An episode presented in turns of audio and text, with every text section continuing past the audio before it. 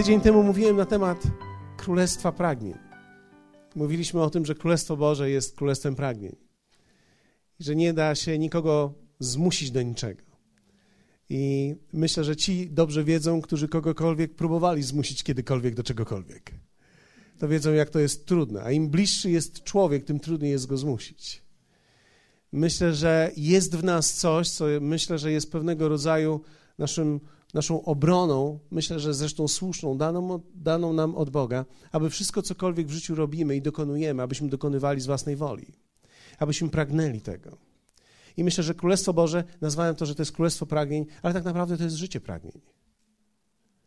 Każdy człowiek w życiu osiąga to, co chce.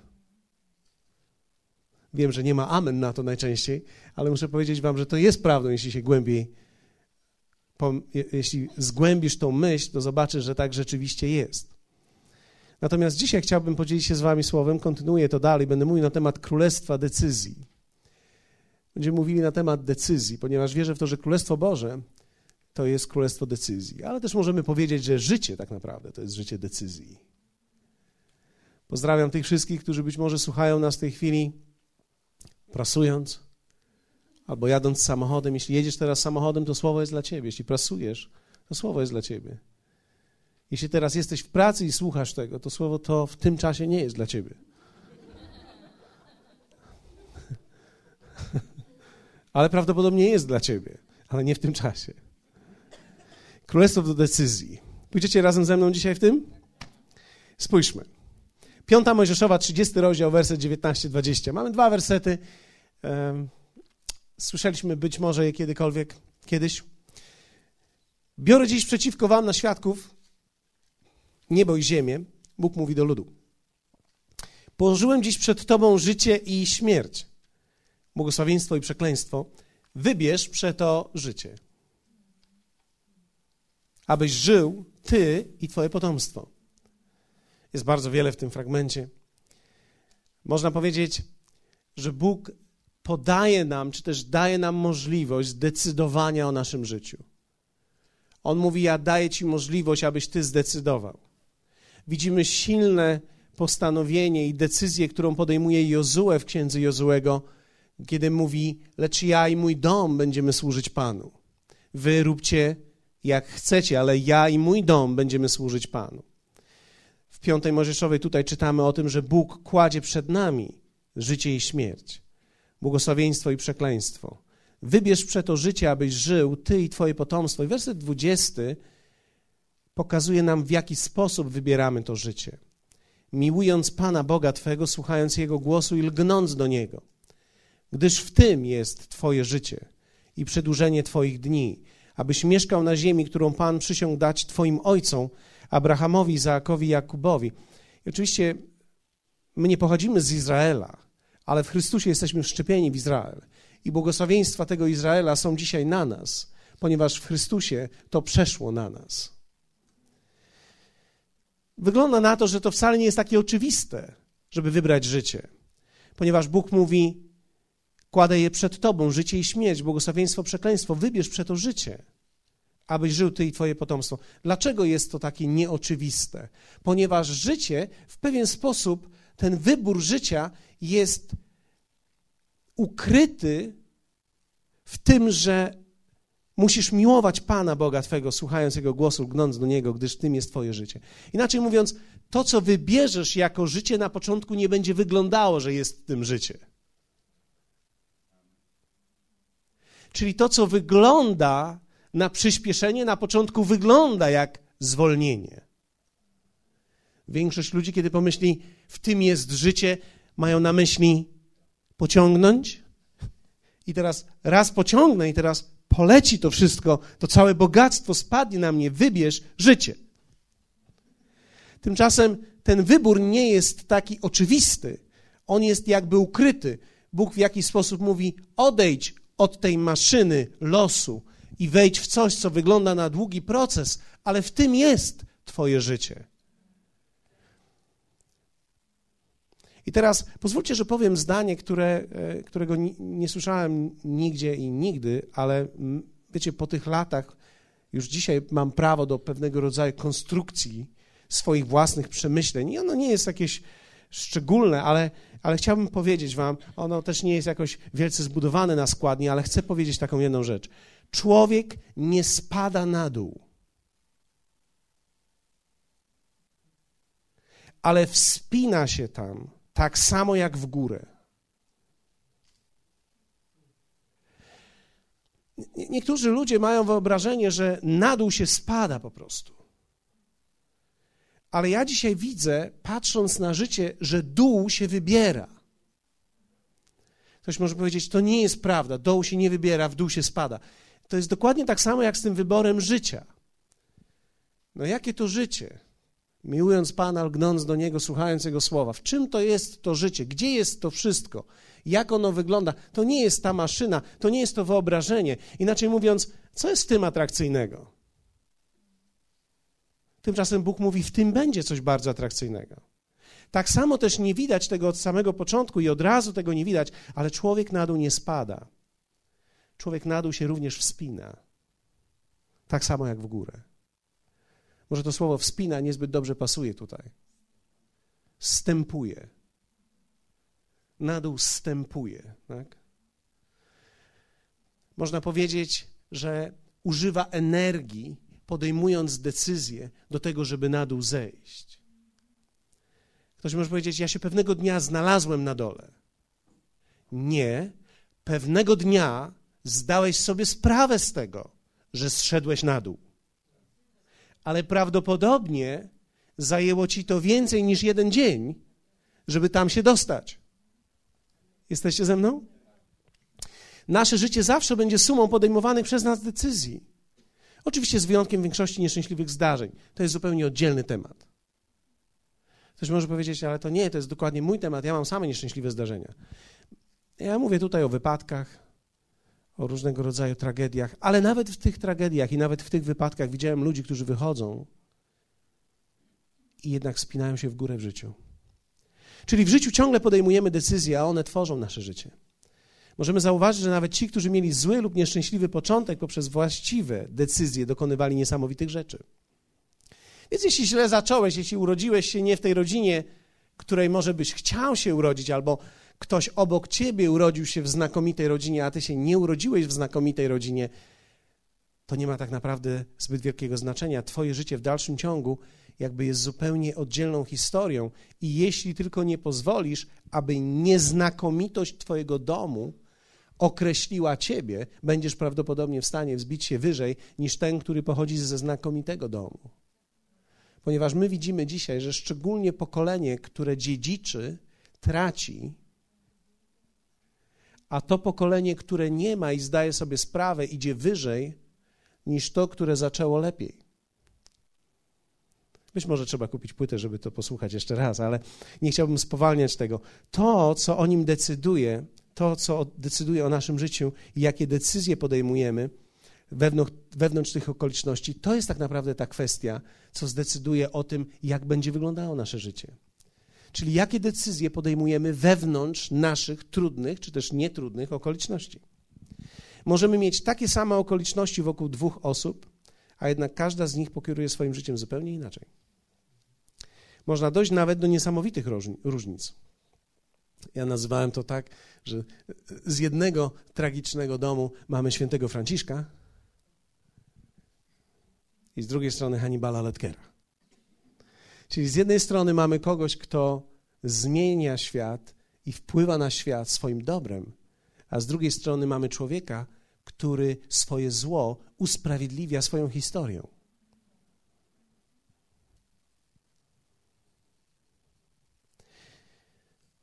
Życie nie daje nam takich samych szans.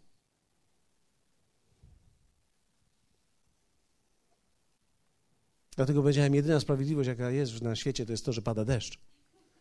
Biblia mówi, że deszcz pada na sprawiedliwego i na niesprawiedliwego. Ale życie nie daje nam takich samych szans.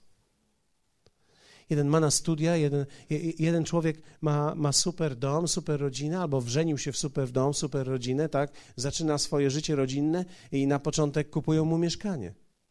Na początek kupują mu samochód.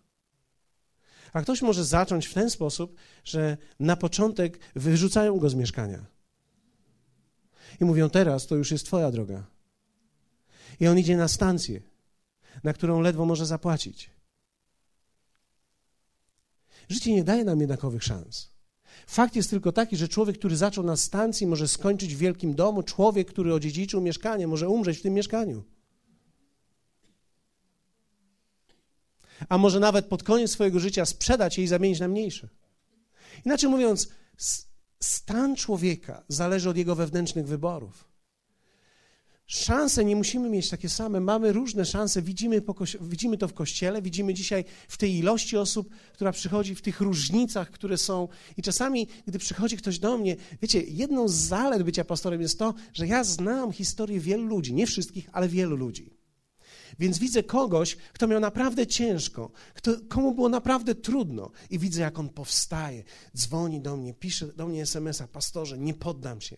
I widzisz, jak on się nie poddaje. I widzisz drugą osobę, która ma tak naprawdę dużo lżejsze, złe okoliczności, który mówi, co to za Bóg jest w ogóle? To wszystko nie ma sensu. I chciałbyś ich zżenić i pokazać mu, hej, Zobacz, ten miał jeszcze gorzej i wyszedł z tego. Ale nie można tego zrobić, bo to są dwa różne życia. I człowiek musi sam podejmować decyzje i rozumieć życie gdzieś tutaj wewnątrz. Oczywiście możemy być dla siebie zachętą, ale nie jesteśmy w stanie poznać wszystkich. Ja myślę, że jeśli Słowo Boże nie będzie dla nas zachętą, może się nie zdarzyć w naszym otoczeniu człowiek, który wybił się z tego, w czym my byliśmy. Czyli życie nie daje nam takich samych szans, ale my możemy zdecydować, jak użyjemy to, co mamy. Każdy z nas otrzymał wielki dar. I ten wielki dar to jest zdolność podejmowania decyzji. Ktoś może powiedzieć, że to jest wielkie przekleństwo. Nie, ja myślę, że to jest wielki dar. To jest wielki dar, że ty możesz wybrać swoje życie. No, oczywiście Niektórzy mówią, nie, ja nie wybrałem swojego życia, ja po prostu mam to, co mam. Prawdopodobnie, jeśli dobrze przeanalizujesz to, co masz dzisiaj, to zobaczysz, że jest to pasmo decyzji, które podejmowałeś. Nie zawsze one były właściwe. Dlatego, jak to schodziliśmy na dół, podejmowaliśmy wysiłek, aby zejść na dół, aby się utrzymać. I jednego dnia, czy pewnego dnia, zdaliśmy sobie sprawę z tego, że jesteśmy na dole. Więc pozwólcie, że jakby skoncentruję się na tym, od czego zależą dobre decyzje i jakie podejmować. Jesteście za tym? Czy wielu z Was widzi, że to jest królestwo decyzji? To jest królestwo decyzji. To nie jest tak, że zostaniesz chrześcijaninem i ponieważ jesteś chrześcijaninem, to już wszystko jest z Tobą dobrze. Nie, absolutnie nie. To, że człowiek po śmierci pójdzie do nieba, to jest piękne i cudowne, ale może przez całe życie żyć jak w piekle.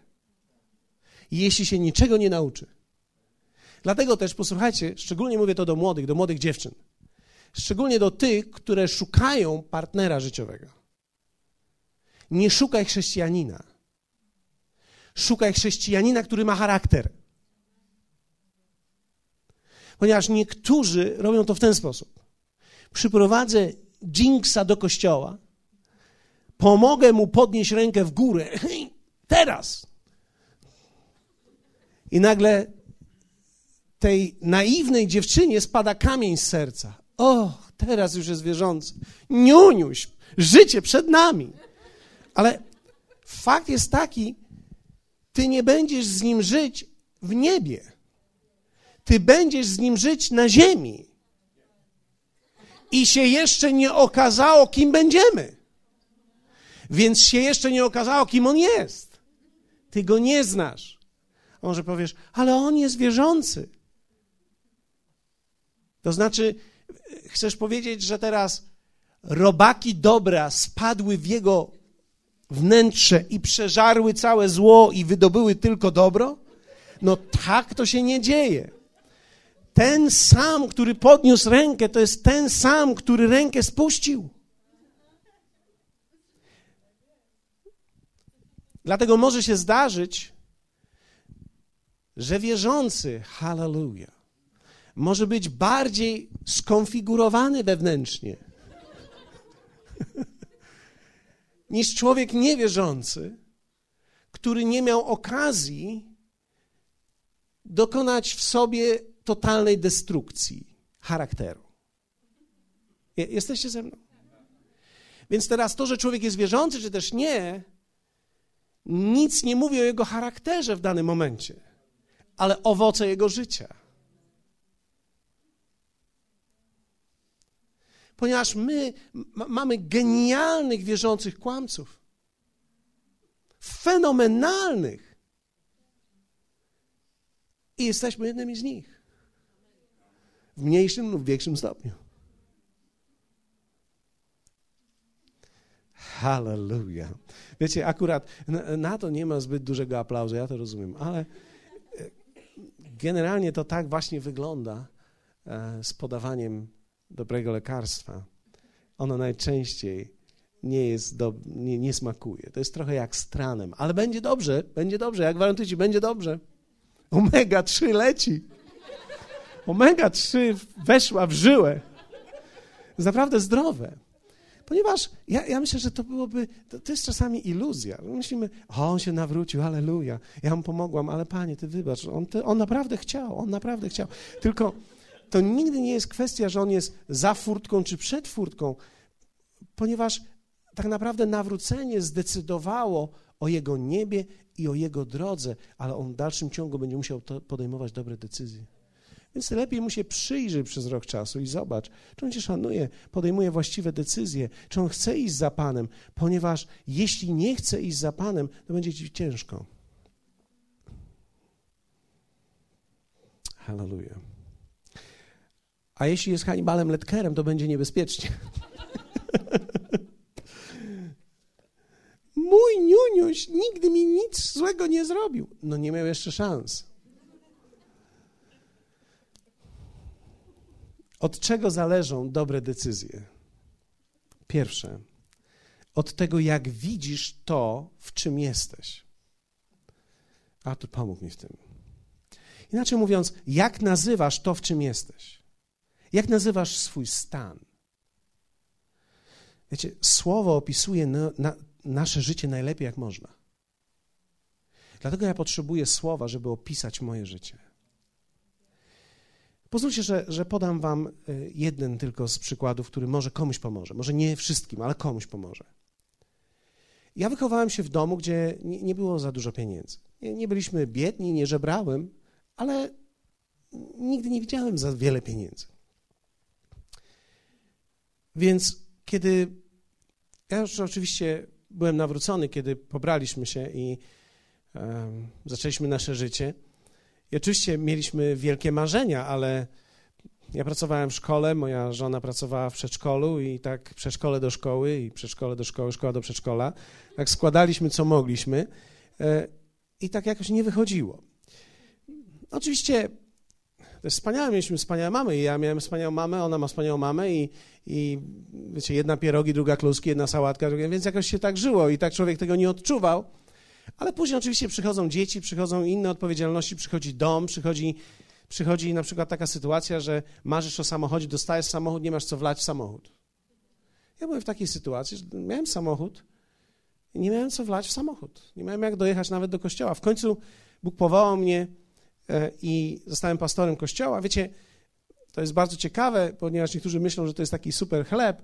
Ja zawsze mówię, zacznij sam, zobacz jak to jest. Ja, ja pomogę ci jeszcze otworzyć ci tą sekcję tutaj obok, którą mam zamkniętą i będę śpiewał w twoim chórze. Ja zawsze mówię, że to, że to jest genialne, kiedy ktoś myśli, że to jest jakiś łatwy chleb, albo łatwy grosz, albo w ogóle cokolwiek łatwego, tak jakby w życiu wszystko było łatwe. E, więc jeśli tak jest łatwo, czemu ty nie zaczniesz, nie? Ale zaczęliśmy i zaczęliśmy wchodzić w długi, najpierw w małe długi, później w większe długi, później troszkę większe długi, później już takie długi, gdzie zacząłem się modlić.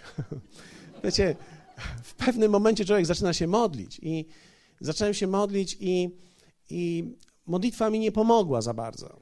Muszę wam powiedzieć, że modlitwa mi nie pomogła, ponieważ Bóg, ja nie wiedziałem o tym, że Bóg modlitwą nie zmienia długów. Ja nie wiedziałem o tym.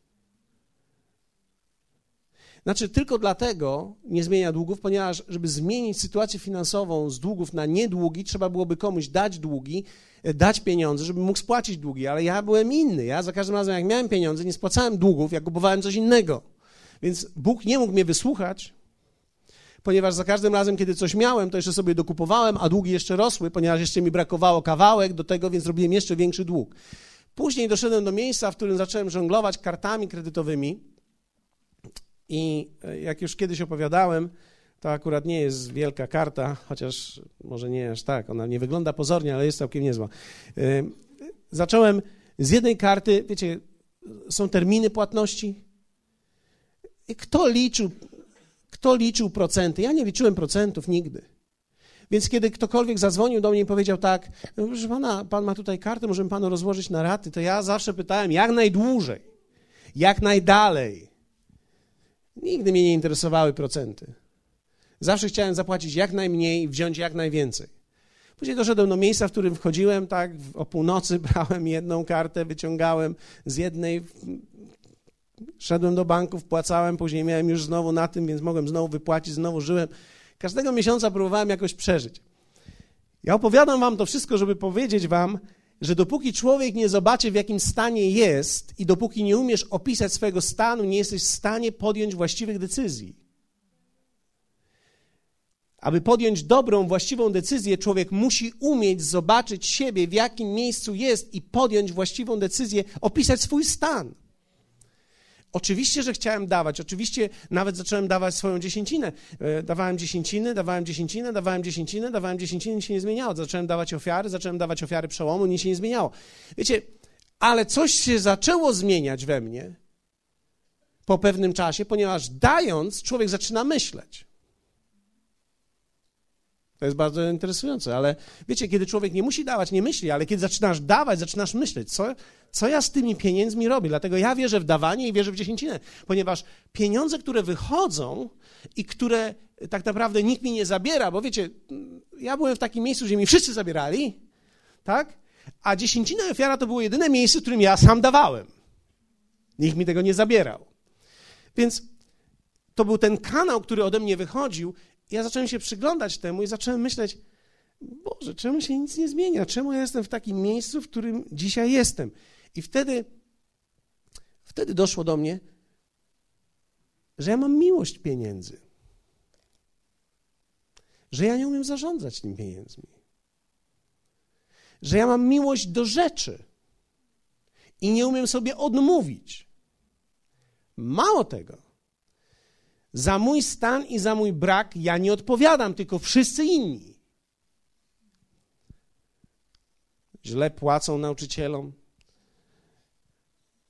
źle płacili mojej żonie, rząd jest winny, kraj jest winny, sytuacja w kraju jest winna. Sytuacja w kraju to jest super wytłumaczenie. To najlepsze wytłumaczenie jest. To zawsze zadziała. To jak wytrych jest, zawsze działa sytuacja w kraju, sytuacja rynkowa. Fakt jest tylko taki, że po pewnym czasie człowiek się nauczył tych wszystkich terminów i dalej sobie nie pomogłem. I w końcu zacząłem to nazywać, że zaraz, ja nie umiem w ogóle zarządzać. Ja nie wiem o tym, że pożyczka jest przekleństwem. Ja zacząłem liczyć. Pamiętam, jak kupiliśmy samochód na raty, spłacałem go 5 lat i nie spłaciłem go, ale później uzbierałem kwotę i pomyślałem sobie, pójdę i spłacę to, co mi zostało. Okazało się, że zostało mi dokładnie tyle, ile brałem. I pomyślałem sobie, jak to jest możliwe? Pięć lat płacę raty. Idę, żeby spłacić i oni mi mówią, że ja nic nie spłaciłem. To jest niemożliwe. Wtedy wierzę w to, że, że przychodzi taki moment. Ten moment przychodzi różnie. Najlepiej, gdy przychodzi przez to, że zaczynasz pytać. Ale moment nadchodzi zawsze do człowieka, kiedy człowiek spada na dno. Albo się tam wspina, albo tam schodzi. Więc jak ja poczułem tym czymś dno, ponieważ już tak, no mamy, to mówi dziecko, no skąd ci wezmę? Do teściowej nawet nie, bo na oczy w górę, tylko już wiadomo, że nic nie dostanę. Um, do, do kogo mam zadzwonić? No nikogo nie mogę dzwonić. Wszystkich ludzi, których znam, to ludzie wiary. Więc jak masz wokół siebie samych ludzi wiary, to oni ci powiedzą, wierz Bogu. No ja wierzę, no. I wtedy to objawienie zaczęło przychodzić do mnie, że ja nic nie rozumiem o pieniądzach. Na temat pieniędzy nie mam żadnego pojęcia. Że ja bym wiele chciał, ale w ogóle nie umiem liczyć. Działam tylko na zasadzie ulgi. Cieszyłem się, jak mi ktoś pożyczył. Czułem, że no nareszcie to super, mam już pieniądze. Ja nie wiedziałem, że ja nic nie mam. Ja się cieszyłem, jakbym miał. Ja machałem bankowym pieniądzem, myśląc, że to mój. Mam pożyczkę, tralala, tralala. I wiecie, i tak doszedłem do jakiejś, jakiegoś miejsca, gdzie już nie mogłem zatrybić. I zacząłem się modlić do Boga nie o to, żeby mnie z tego wyprowadził, tylko żeby mnie objawił, w czym jestem. I Bóg nie jednego dnia, ale myślę, że robiliśmy to około dwóch do trzech lat. Zaczęliśmy spłacać po kolei rzeczy. Jaki to był ból. Przechodziłem przez wystawy. Całe szczęście, że poznałem wtedy pastora Douglasa. On nauczył mnie wtedy, żeby mówić do tego. Kiedyś będziesz mój. Nie dzisiaj. Wiecie, czasami to musi ci wystarczyć. I ta nadzieja, że się zmieni, też musi ci wystarczyć. Więc chodziłem na. Kiedyś będziesz mój. Wiecie, różni ludzie lubią różne rzeczy. Niektórzy lubią gadżety, elektronikę. Jak im kupisz pendrive'a, to nie wiedzą wszystko, taki złoty. Jak im kupisz telefon, no to już taki telefon. Ja, jak im kupisz magnetofon, to taki, on ma to i może i tamto, i z tej strony go włączyć. Niektórzy lubią gadżety. Ja nigdy gadżeciarzem nie byłem. U mnie wszystkie gadżety są popsute. Ostatnio nawet zobaczyłem, że pojechałem do sklepu, do cyfry, miałem trzy piloty od cyfry popsute. I powiedziałem do nich, pomóżcie mi. No, normalny człowiek ma, wiecie, taki pilot, od tego taki, wszystko działa elegancko. Ja, u mnie nic nie działa. Wszyscy teraz mają wszyscy plazmy, wielkie, takie szerokie, panoramy, większe to niż mieszkanie.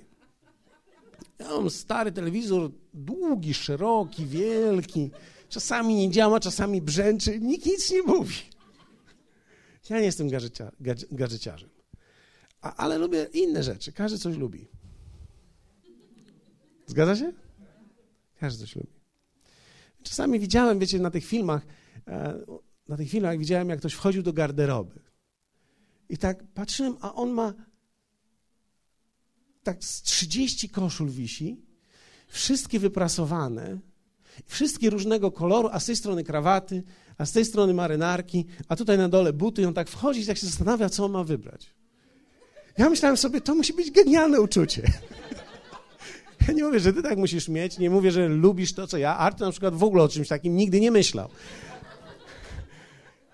Jemu jak kupisz pendrive'a, on będzie szczęśliwy. Jak mu kupisz magnetofon do nagrywania 3 na 3 też będzie szczęśliwy, może nagrać jak śpiewa w samochodzie. Ale ja, to, to było naprawdę genialne. Pomyślałem sobie tak, to byłoby naprawdę super, bo to naprawdę człowiek wtedy nie ma takiego problemu z tym ubieraniem. No. A ja myślałem, wiecie, wtedy jeszcze nie zapomnę, bo akurat myśmy byli w miejscu, w którym do dzisiaj zresztą mamy interesujące szafy, ale, ale wprowadzę was do mojego domu chwilę, dobrze? Moja szafa ma mniej więcej 30 centymetrów, może 45.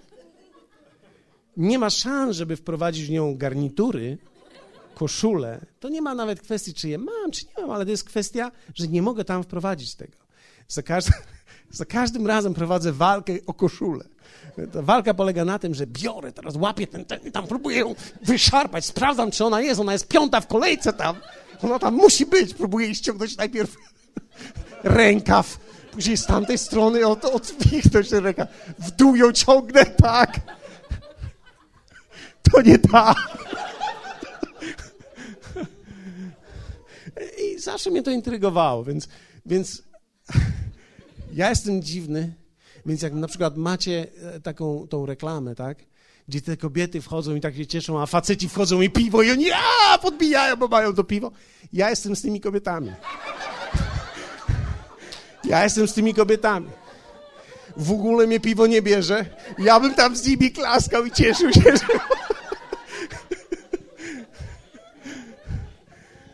W tym domu wymyśliliśmy garderobę, która miała być nasza. Ale teraz moja żona chodzi i mówi tak, wiesz co, tutaj powiesz sobie to, tutaj powiesz sobie to. I tak wiecie, ja zobaczyłem, że znowu nie ma miejsca.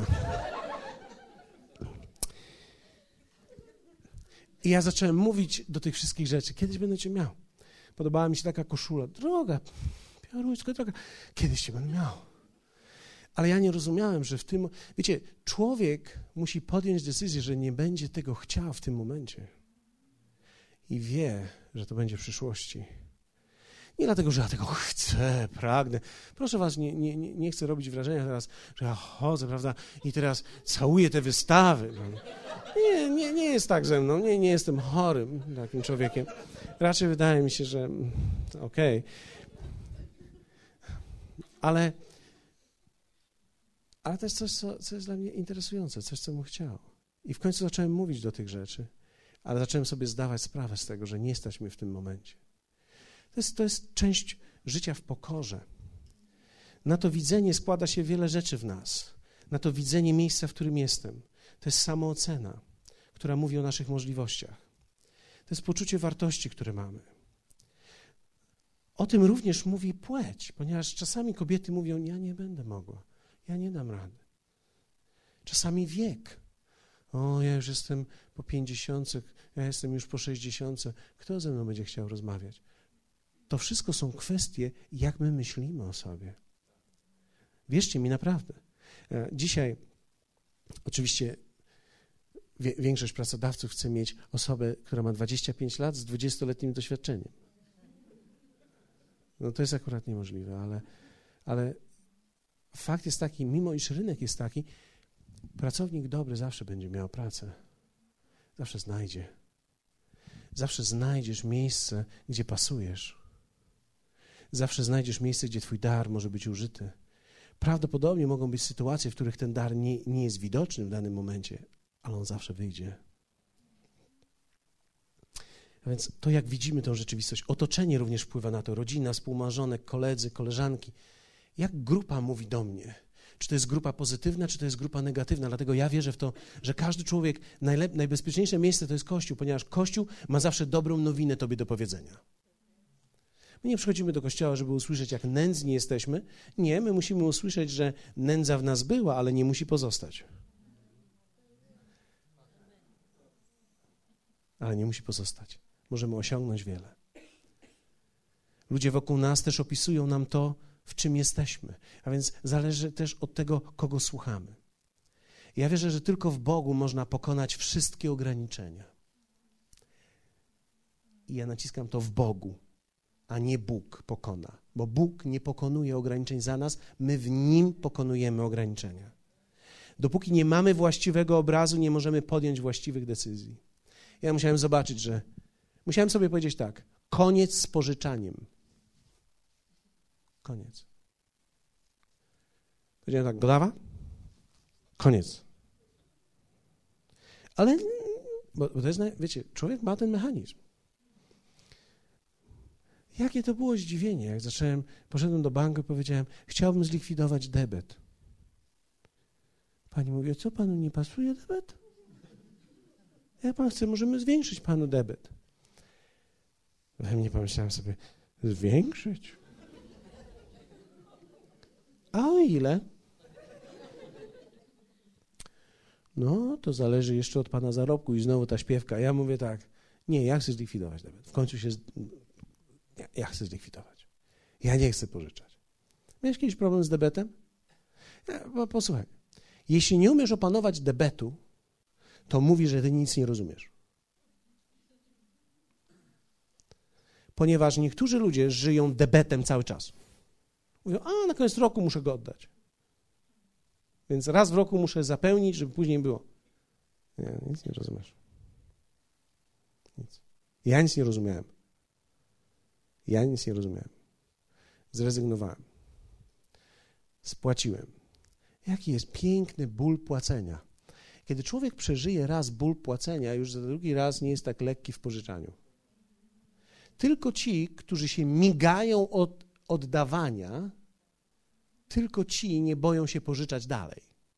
Ale kiedy raz zacząłeś już spłacać, zaczynasz czuć, hmm, no ciężkie jest, już więcej nie pożyczę. I słusznie. Dopóki nie mamy właściwego obrazu, nie możemy podjąć właściwych decyzji. Dlatego ja ciągle muszę słuchać słowa i wsłuchiwać się w to, co Duch Święty mówi do mnie, aby budować właściwy obraz rzeczywistości, w której jestem. W Ewangelii Jana czytamy taki fragment 4:31-35, gdzie Jezus mówi, e, tam jest taki fragment, który opisuje, jak uczniowie poszli do miasta, nakupili żywności. On rozmawiał wtedy z Samarytanką. Uczniowie jego wrócili, przyszli i powiedzieli do niego, mistrzu jedz, a on rzekł do nich, ja mam pokarm do jedzenia, o którym wy nie wiecie. Wtedy uczniowie mówili między sobą, czy kto mu przyniósł jeść? Jezus rzekł do nich, moim pokarmem jest pełnić wolę tego, który mnie posłał i dokonać jego dzieła. Wiecie, dopóki człowiek, bo teraz tak, Jezus mówił o czymś innym, oni mówili o czymś innym. Jezus opisywał inną rzeczywistość, oni opisywali inną rzeczywistość. Ja musiałem zobaczyć, że każdy człowiek ma swoją włas, swój własny opis. I teraz, jeśli ty z pokorą przyjmiesz, że twój opis nie działa i przyjmiesz ten opis, który jest tutaj w słowie, będziesz żył. Wybierzesz życie, przylgniesz do niego i zwyciężysz ale musisz poddać swój opis. Ja czasami widzę, kiedy ludzie przychodzą do mnie, nie mówię wy, ale ktoś, wiecie, czasami ludzie przychodzą z miasta, Zemki, z różnych miejsc. Przychodzą do mnie i, i opowiadają, i opowiadają, i opowiadają. I w tym opowiadaniu o tej ich trudnej historii jest od razu cała wina. Ja już wiem, kto jest winny. Tylko, że problem jest taki, że wszystko już jest winne z wyjątkiem ich. Myślę sobie, jak im pomóc? Nie można pomóc takiemu człowiekowi, dlatego że kiedy powiesz mu, ty jesteś winny, to jesteś jego wrogiem. Dlatego, że większość ludzi szuka pomocy w Bogu na zasadzie, pomóż mi znaleźć winnego. Bóg mówi, znalazłem. Oto ten, który woła do mnie. Czasami Ludzie mówią, jak dobrze, jak jest dobrze w danym momencie, ale tak naprawdę co to znaczy, że jest dobrze? Czasami ktoś wyznaje, że jest dobrze, ale on w dalszym ciągu widzi rzeczywistość. Inaczej mówiąc, jest wielka różnica w mówieniu w iluzji. Jest dobrze. A w wyznawaniu jest dobrze. Człowiek, który wyznaje, że jest dobrze, dokładnie widzi rzeczywistość ale też widzi w miejsce, do którego zmierza. Człowiek, który w iluzji mówi, jest dobrze, on ma na myśli, udało mi się znowu pożyczyć. Dostałem prolongatę. A, genialne. Nie, nie genialne. Błogosławiony dzień, w którym ci nikt nie pożyczy. Błogosławiony dzień, w którym wszyscy się od ciebie odwrócą. Błogosławiony jest dzień, w którym zostaniesz sam. Hallelujah.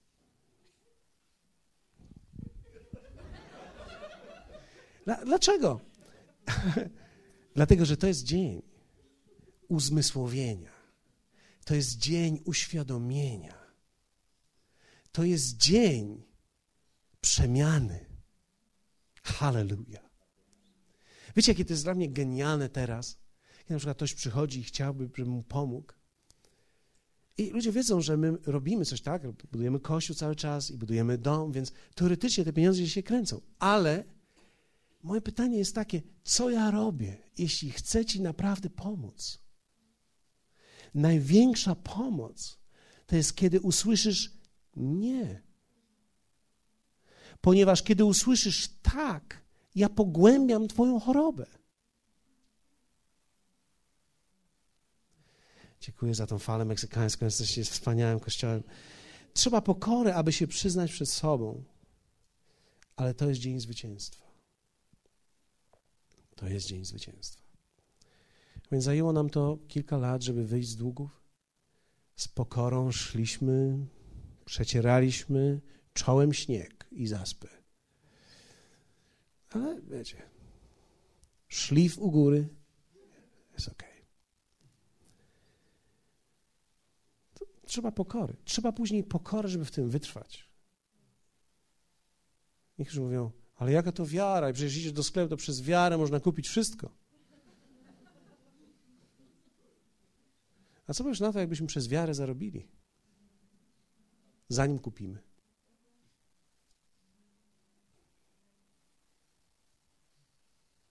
To co to znaczy? No to znaczy, że zarobimy. A, to trudno to jest, trudno. A to, to co, to jak teraz kupisz, to co zrobisz wtedy dalej? A, później Pan mi pomoże. Oczywiście, że ci pomoże. Oczywiście. W swoisty sposób ci pomoże. Niesamowity jest człowiek, który celnie nazywa swoją sytuację i swój stan. To jest wielki fundament. Człowiek może odbić się tylko od prawdy. Niekoniecznie od dna, ale od prawdy. Nie trzeba sięgnąć dna, jeśli szybciej poznasz prawdę. Dlatego można zmienić swoją sytuację, podejmować właściwe decyzje. To jest mądrość życia i to jest przywilej życia. Podejmując decyzję, ja teraz powiem tak. Nie musimy wcale mieć 100% podjętych dobrych decyzji, żeby żyć. Wystarczy tylko, że będzie ich więcej niż tych złych. Wierzcie mi, to wystarczy. Za chwilę wam to udowodnię. Bo to jest budowanie na skalę, budowanie na prawdzie. Od czego zależą dobre decyzje? Od tego, jak daleko patrzysz w przyszłość. Mam jeszcze sześć minut. Co wy na to? Jak daleko patrzysz w przyszłość? Jak podjęta decyzja ma się do mojej przyszłości? Ulga jest najczęściej zwodnicza. Wiecie, ponieważ ma najkrótszą perspektywę. Większość ludzi chce ulgi na teraz. Ale tak naprawdę, jeśli chciałbyś rozwiązań, nie szukałbyś ulgi, szukałbyś takich decyzji, które dadzą ci i zmienią ci życie na przyszłość. To jest tak, kredytowanie życia to bardzo krótka ulga. Kiedy będziesz pożyczał następnym razem, musisz wiedzieć, że brakuje ci rozwiązania. Po, posłuchajcie, powiem wam. Po, pozwólcie, że, że powiem to. To jest bardzo ważne. Proszę cię, przyjmij to. Kimkolwiek jesteś, gdziekolwiek tego słuchasz. Za każdym razem, kiedy będziesz miał myśl, żeby pożyczyć, to jest dowód tego, że nie znalazłeś rozwiązań na dzisiaj. I nawet jeśli uda ci się pożyczyć, brak rozwiązań dalej cię dopadnie. Dlatego to, że potrafisz sobie poradzić na teraz, wcale nie mówi, że masz mądrość życia. Mądrość życia to jest umiejętność tworzenia rozwiązań, które mają konsekwencje na przyszłość. I to jest bardzo ważne. Spójrzcie na to. Kaznodziei 11:4-6. Kto zważa na wiatr, nigdy nie będzie siał. A kto patrzy na chmury, nie będzie żoł. Co to znaczy? To znaczy, że okoliczności życia prawie nigdy nie są dobre do tego, żeby dobrze zadziałać. I teraz większość ludzi nie rozumie w ogóle tej przypowieści, ponieważ ona mówi o tym, że dobre rzeczy zradzamy w złych czasach, a nie w dobrych. Wtedy, kiedy jest dobrze, już jest za późno. Trzeba działać, gdy jest źle, gdy okoliczności są niewłaściwe. Gdy okoliczności są trudne, trzeba umieć wtedy znajdować rozwiązania. Nie na dany moment tylko, ale na przyszłość. Jak nie wiesz, dokąd wiatr wieje, jak kształtują się kości w łonie brzemiennej, tak nie znasz dzieła Boga, który wszystko czyni. I teraz zobaczcie, werset szósty mówi tak. Z rana siej swoje nasienie, a niech nie spoczywa twoja ręka do wieczora, bo nie wiesz, czy uda się to, czy tamto, lub czy jedno i drugie jednakowo wypadną. Teraz. Większość ludzi myśli w tych kategoriach, tych charyzmatycznych chrześcijan, których poznałem, myślą w takich kategoriach. Będę się modlił, dostanę objawienie, napiszę CV i zaniosę do firmy, do którą Pan mi pokaże. Ale mądrość Boża mówi w ten sposób. Roześlij 200. Ktoś może powiedzieć, no zaraz, kiedy naprawdę jesteś w Bogu, to tylko jedno wystarczy. Nie. Dlatego, że my nie żyjemy w idealnym świecie. I my musimy to wiedzieć, i, i Bóg to wie i mówi nam o tym.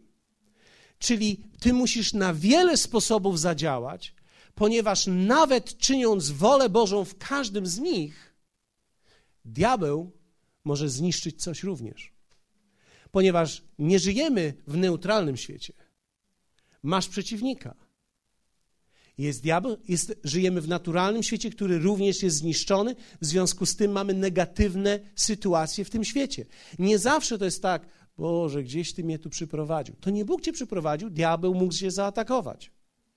Więc dlatego też potrzebujemy działać czasami na wielu różnych frontach, ponieważ nie wiemy, co tak naprawdę zadziała. Z wyjątkiem może chodzenia ze sobą. Czyli chodzi chłopak z pięcioma dziewczynami, bo nie wie, która wypadnie, to nie jest dobrze. Tak, ale to rozumiemy. Okoliczności zmuszają nas do działania według nich, ale człowiek mądry ma dłuższą perspektywę. I zawsze, w każdej sytuacji jesteśmy zmuszani do pewnych działań, lecz musimy oprzeć się temu pokuszeniu, żeby nie zadziałać według presji, lecz zadziałać według dystansu, który jest przed nami. Dlatego, że jeśli zadziałasz według presji, czasami stracisz coś, co jest cenne. Czasami w sytuacji kryzysowej rozwiązanie na przykład jest sprzedać mieszkanie, spłacić długi. Ale ja myślę, że mieszkanie jest pewnym miejscem bezpieczeństwa. Powinieneś go bronić za wszelki, wszelkimi sposobami. I teraz szuka innych rozwiązań, aby spłacić, a to niech będzie ostatnie rozwiązanie.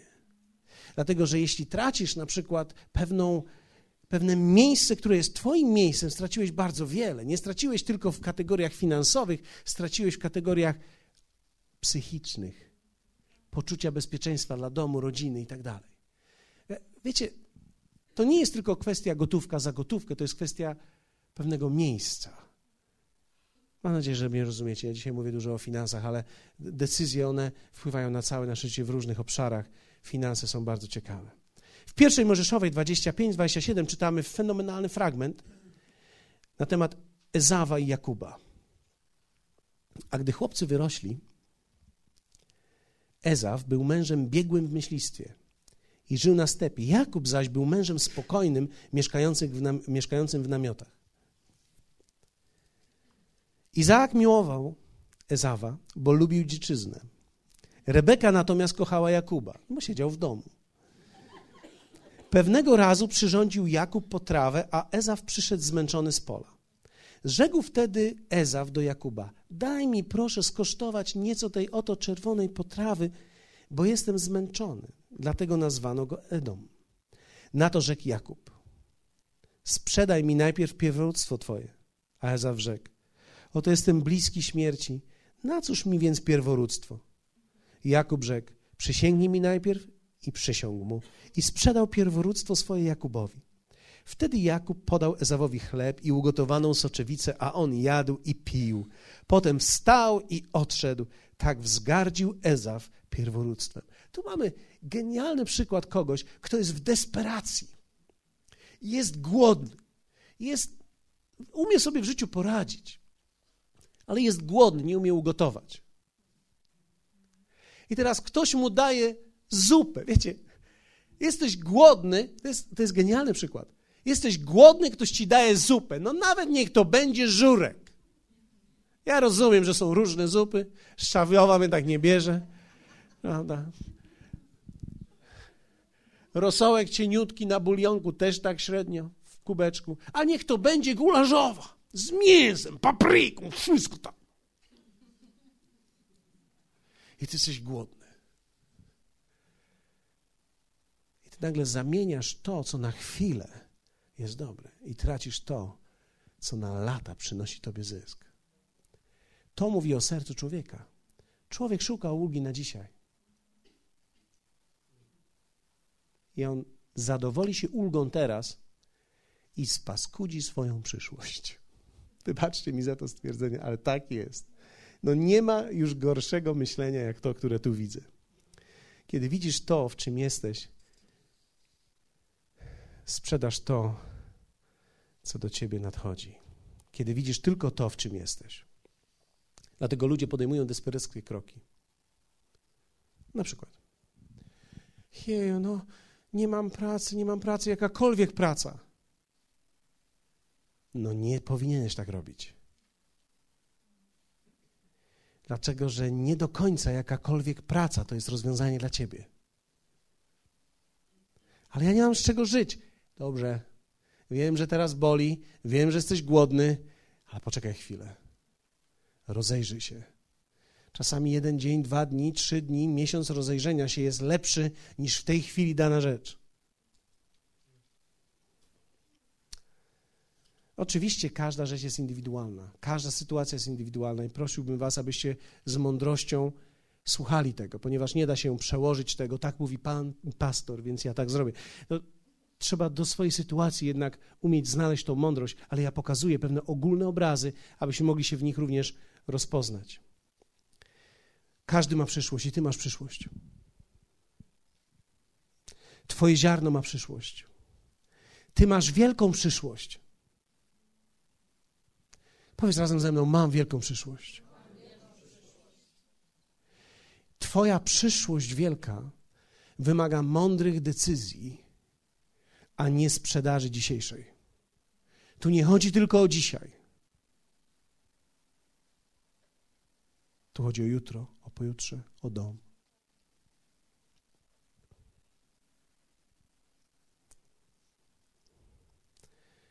Ostatnio miałem okazję rozmawiać z kimś na szczęście mądrym, ale muszę podać ten przykład, bo to jest bardzo fajny przykład.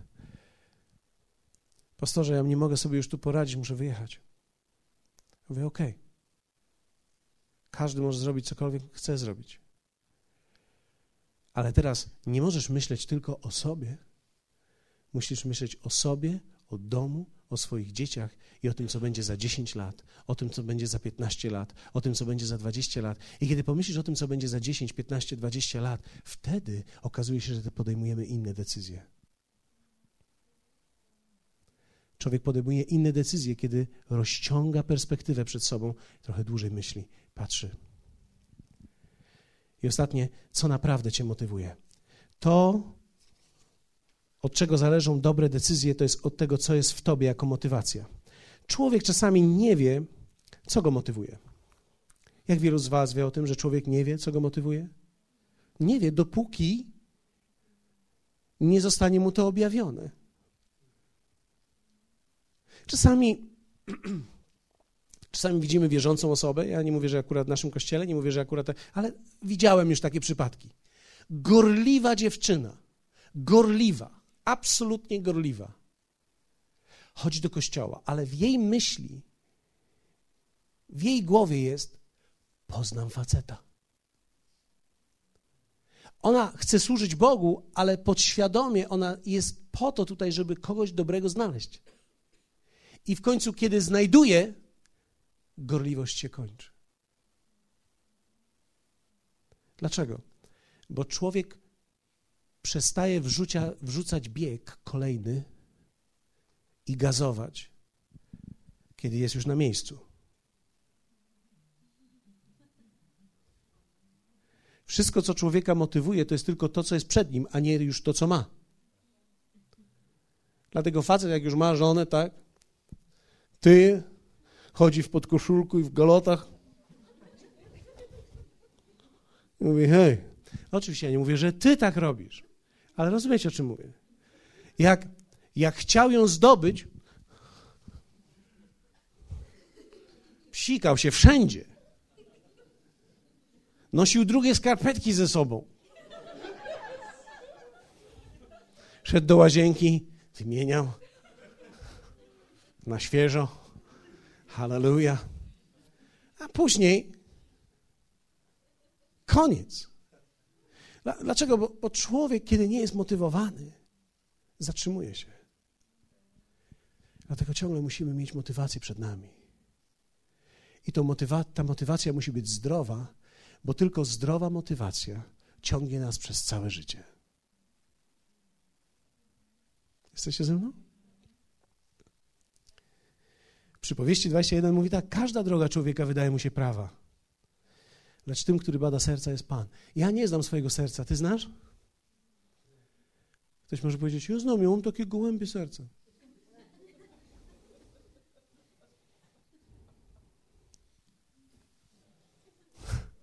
Hannibal Lecter też się uśmiechał.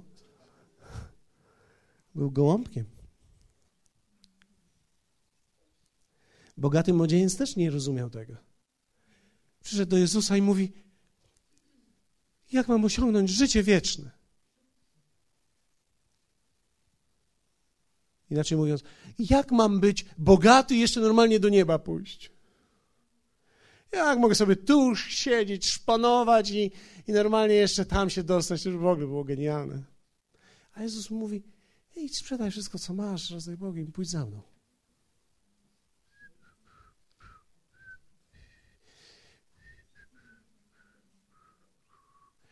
Nie ten motyw. Czy on chciał naprawdę służyć Bogu? Nie, ale on nie wiedział o tym. Dlatego Jezus dał mu test. Chcesz mi służyć? Sprzedaj, pójdź za mną. A aż tak bardzo to nie.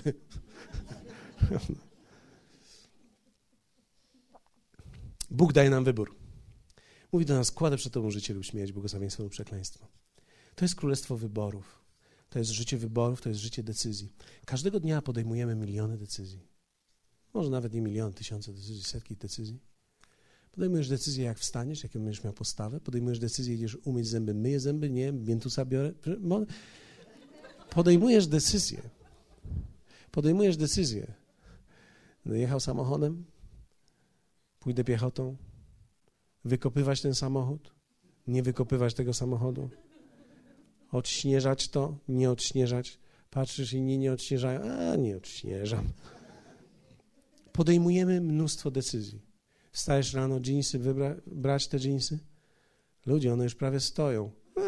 Jak ubiorę, nie będzie widać. Prawda? Ubrać tą koszulę? No byłem w niej już sześć dni. Hmm. A dzisiaj jest piątek, jutro sobota, się wymyję, wezmę tą.